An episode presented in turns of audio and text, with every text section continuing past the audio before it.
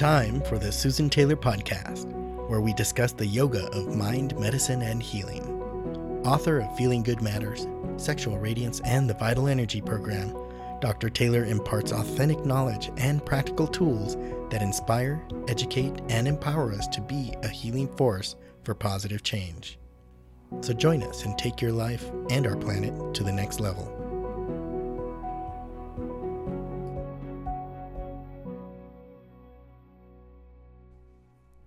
Hello, and welcome to episode 78 The Science of Meditation. It's been said that meditation can introduce you to yourself, and we also gain access to our own powerful inner resources for awareness, transformation, and healing. The content of today's podcast has been chosen from the questions that I've been getting through our audience and our community members. So, in today's podcast, I'd like to discuss the different types of meditation, meditation and stress reduction, as well as what science has to say about meditation. According to data from the 2017 National Health Interview Survey, released in November of 2018, the number of American adults and children using yoga and meditation showed a significant increase over previous years. Specifically, they found that United States adults use meditation or their use of meditation in the past 12 months tripled between 2012 and 2014, going from 4.1% to 14.2% and the use of meditation among children in the United States, and children were defined as age 4 to 17, also increased significantly from 0.6% in 2012 to 5.4% in 2017. So it is becoming it, it is building momentum and becoming more mainstream. I remember when I started in 2005 teaching healthcare practitioners, I had called several places and they actually did not even want to discuss. They used to say the M word and they didn't want to hear the word meditation. So it's improving, and that's a good sign. So, what is meditation? You know, there are many definitions, but here's one that Western science, the Western science model, uses and it's according to what I have gotten from the National Health Interview Survey. How are they really defining meditation? And what they say is meditation is a mind and body practice that has a long history for use in increasing calmness and physical relaxation, improving psychological balance, coping with illness, and enhancing overall health and well being. Meditation is a mind body practice focusing on the interactions among the brain, mind, body, and behavior. And this definition does indeed, in my opinion, here focuses on what meditation does, but it doesn't really say what meditation is all about. And I'd like to add to this and say that meditation is a tool to help train the energy field of the mind, because think of the mind as energy, so that the mind's energy becomes clear and one pointed. And it's a technique that allows the practitioner, that the person who's participating in it, to attend to the workings of the mind. In other words, train their awareness of the mind's energy. And that's why I teach the tools for a person to focus their awareness. Because by focusing your awareness, you're focusing, some people use the word attention. I like to use the word awareness because it's more universal, it's more encompassing of really what the mind field is about awareness. But you focus that awareness, or if you like the word attention, we can say that we gain access to the inner dimensions of our reality. In other words, we find out who we are. And the only way you can really see that, it's not me talking about it intellectually, it's really to experience it and feel it for yourself. Many ask me, what type of meditation do I teach? And before even starting out on that, I always say I don't teach meditation.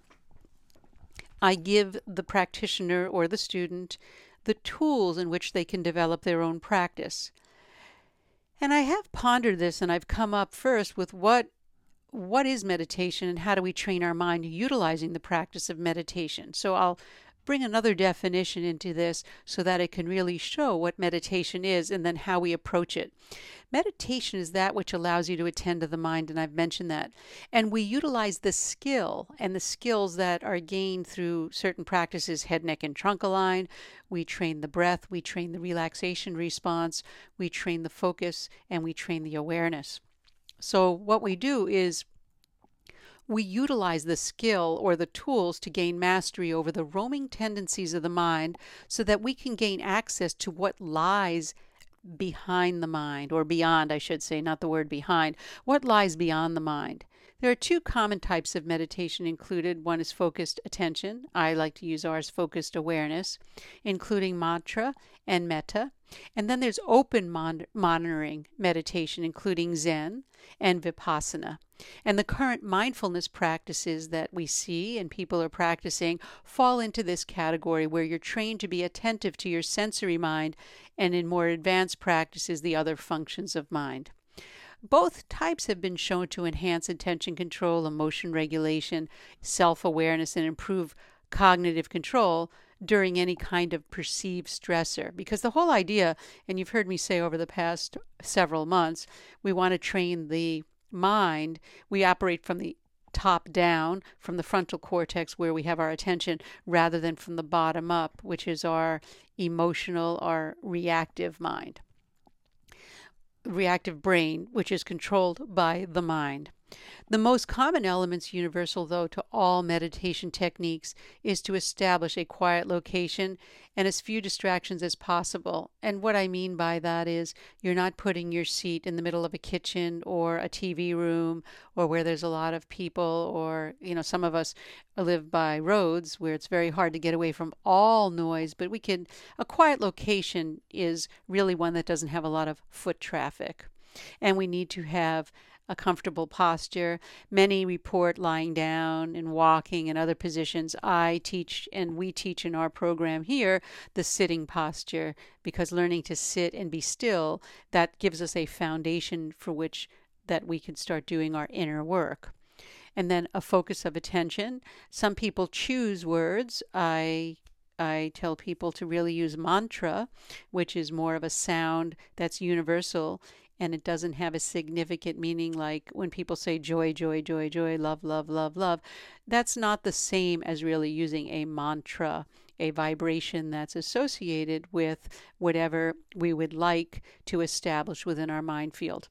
Or even people have focused their attention on the sensations of breath, in which we teach that also. And other uh, other common elements is an open attitude, letting distractions come and go naturally without judging them. Others have an open attitude to pay attention to the sensory mind. We don't teach that in our programs because the senses, we can be using senses forever because remember, senses are employed by the mind to be active in the world. And what we want to do is really seal our senses and focus our mind. And with that said, let's take a, a closer look again.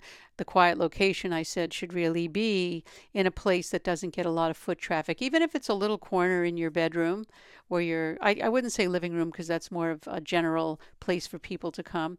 A comfortable posture, which head, neck, and trunk should be aligned and hips should be higher than the knees. And we have those types of props that we teach in our master class where you can actually establish a comfortable posture because that's key to paving the way and setting the template for you to get into that place of stillness and work with the mind. Focus the attention, and I mentioned we can do breath or mantra, I prefer, not just any chosen word that somebody might have given to you, and an open attitude, or let's say, an attitude of non attachment. As things come up, they come and they go rather than creating a whole story. And many of us who practice, and you out there who are practicing, you know sometimes a thought comes up and we take that thought, and before we know it, we've been telling ourselves a story and rehearsing things instead of doing our practice and focusing back on the mantra or the breath.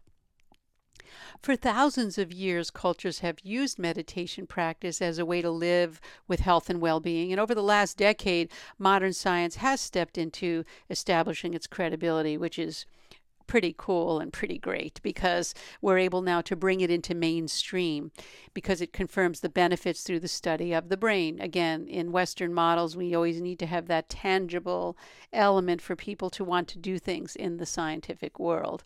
So while scientific understanding of meditation is still in its infancy, research does suggest that working with meditation and the practice of mindfulness or focused awareness or focused attention uh, does change the structural, structural and functional aspects of the brain.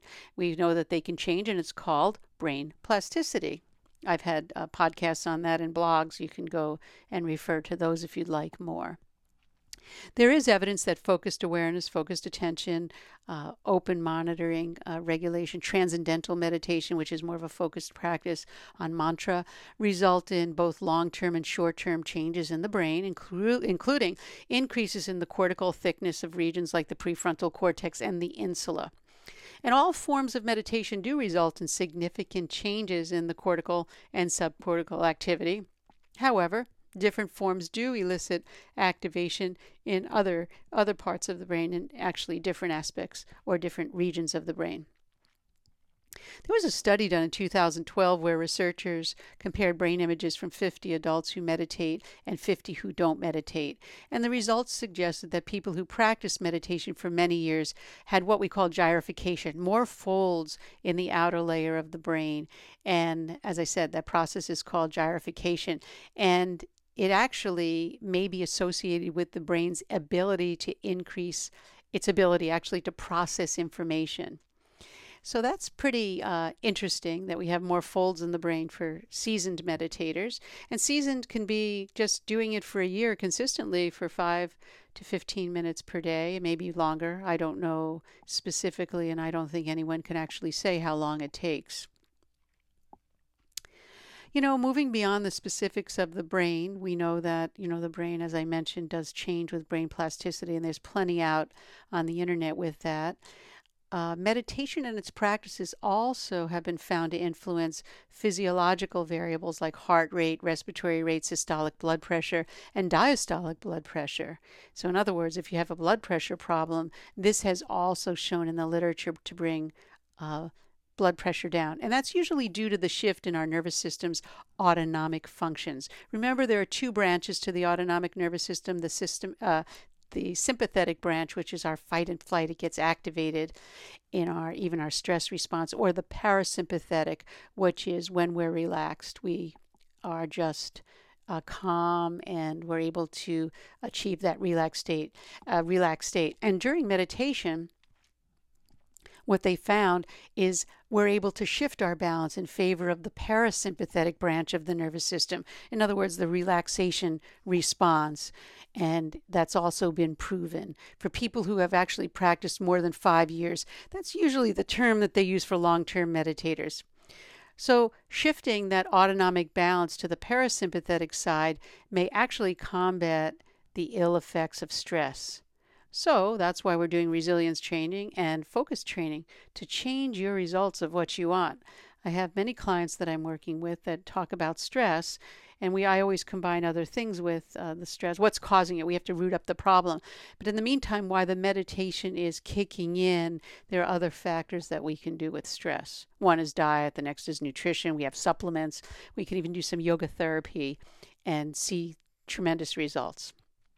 Now, not just for patients, but several studies have also looked at the effectiveness of meditation based practices for clinicians and have identified a range of beneficial, you know, physiological and psychological outcomes. And there are many studies that support the concept of using mindfulness based practices and meditation techniques with the health care professionals for reducing stress, anxiety, uh, professional burnout.